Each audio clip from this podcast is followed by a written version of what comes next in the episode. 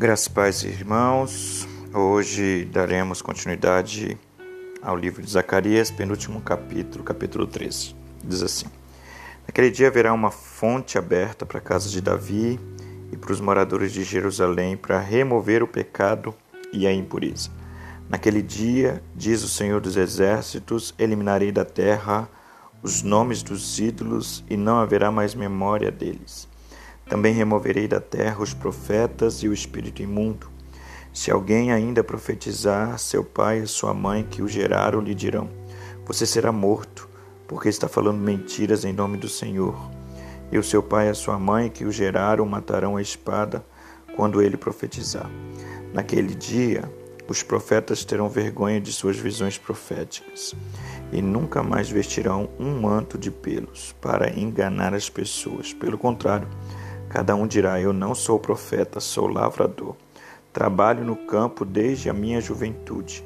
Se alguém lhe perguntar: Que feridas são essas nas suas mãos? Ele responderá: São as feridas com que fui ferido na casa dos meus amigos. Levanta-se, ó espada, e ataque o meu pastor, aquele que é o meu companheiro, diz o Senhor dos Exércitos. Fira o pastor, e as ovelhas ficarão dispersas e voltarei a minha mão para os pequeninos. Em toda a terra, diz o Senhor, dois terços delas serão eliminados e morrerão, mas uma terça parte irá sobreviver. Farei essa terça parte passar pelo fogo e a purificarei como se purifica a prata, e a provarei como se prova o ouro. Eles invocarão meu nome e eu os atenderei. Direi: Vocês são meu povo e eles responderão: O Senhor é o nosso Deus.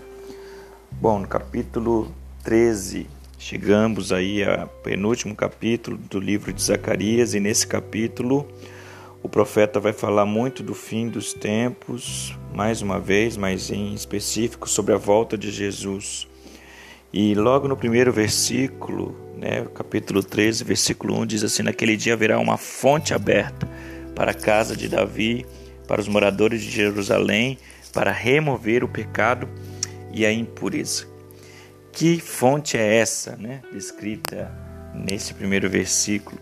A única fonte que é capaz de remover pecados e impurezas é o Senhor Jesus. É só através do sangue de Jesus que nós temos os nossos pecados e as nossas impurezas removidas.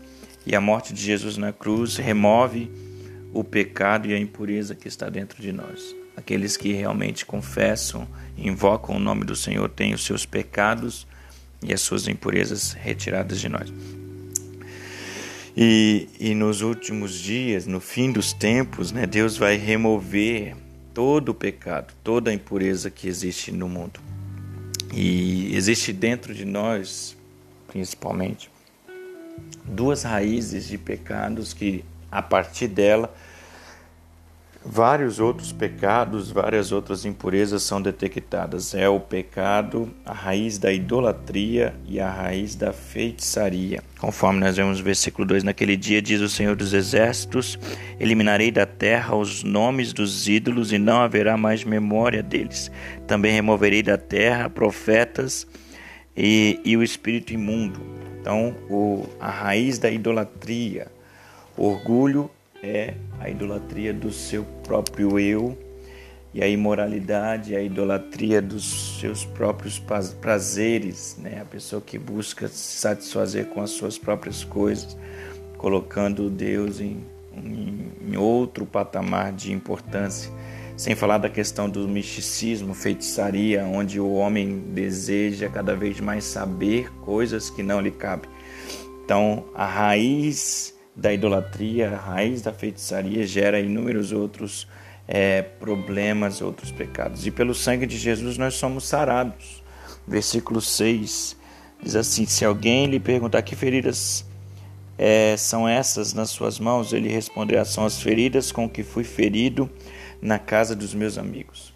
O Senhor precisou ser ferido para que o sangue dele o sangue que ele verteu não só na cruz, mas desde o momento em que ele foi é, entregue né, para ser crucificado, todo aquele processo significa para nós sara, é, cura, significa para nós transformação, renovação.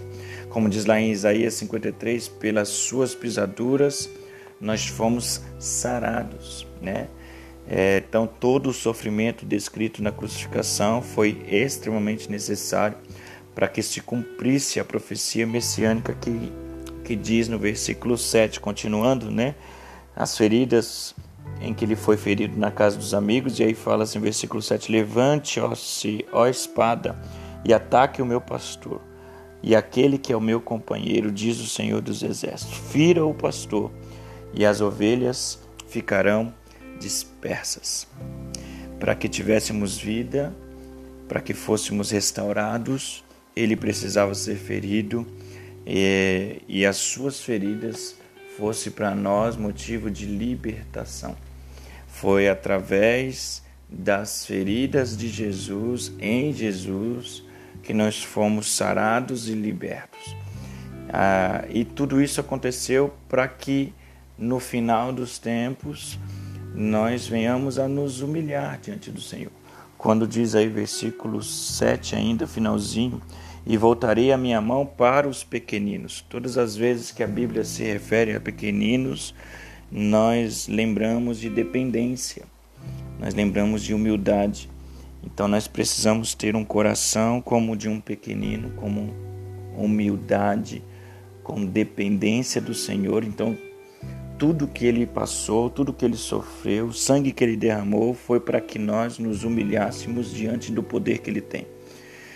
E o texto continua é, e ele diz que da mesma forma que ele derrama sobre nós o amor, da mesma forma que ele verteu seu sangue por nós, ele diz também que chegará o tempo do juízo dele sobre a terra. Versículo 8 diz: Em toda a terra, diz o Senhor, dois terços delas serão eliminados e morrerão.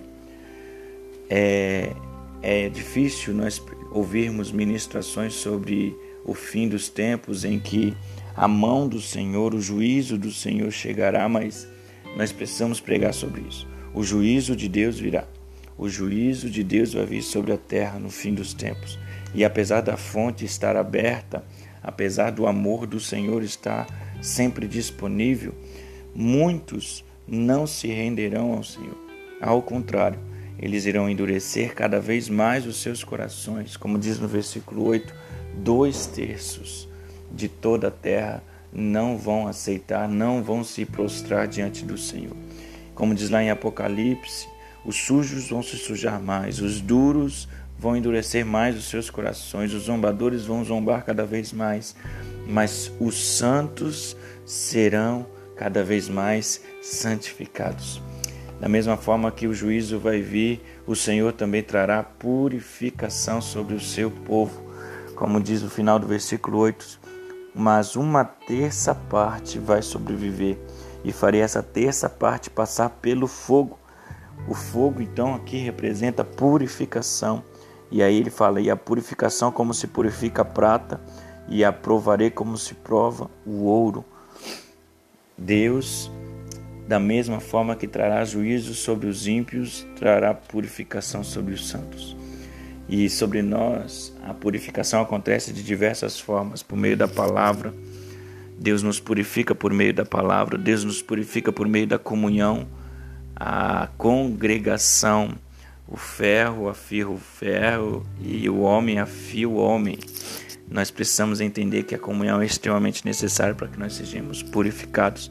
Deus também nos purifica por meio das provações, como diz o texto e aprovarei como se prova o ouro. Ninguém gosta de ser provado, ninguém está pronto para as provações, mas são através das provações que nós temos sido purificados pelo sangue do Cordeiro. Deus também nos purifica através da sua glória. A cada momento que nós buscamos ao Senhor, a glória do Senhor resplandece em nós e através da glória dele nós somos purificados. E por último, e não menos importante, a purificação do Senhor acontece sobre nós através do sangue de Jesus vertido naquela cruz. E a pergunta que nos quer, que não quer calar é por que então Deus nos purifica? Para quê? Deus nos purifica, como diz aí no último trecho do versículo 9. Eles invocarão meu nome e eu os atenderei. Primeira coisa, Deus nos purifica para nós nos tornarmos uma casa de oração, uma casa de oração diante de todos os povos. Nós clamaremos e o Senhor nos responderá. Aleluia. Continuando, vocês serão o meu povo, restaurando assim a nossa identidade nele. E por último, e eles responderão, e eles responderão: O Senhor é o nosso Deus. Nós não só temos a nossa identidade no Senhor forjada nos últimos tempos, mas também reconheceremos que o Senhor é o nosso Deus. Que Deus nos ajude a entender a importância de pensarmos sobre o fim dos tempos. Que Deus nos ajude a compreender esses textos em que nos é apresentado o que vai acontecer e que de uma forma poderosa você esteja incluído no um terço que chegará no fim e será purificado como ouro, como a prata, e terá sua identidade forjada no Senhor e vai ter ah, o selo de ser uma casa de oração onde invocaremos o nome dele e ele nos atenderá, reconhecendo que ele é o nosso Deus. Que Deus nos ajude, que Deus te abençoe nesse dia. Amanhã finalizaremos o último capítulo.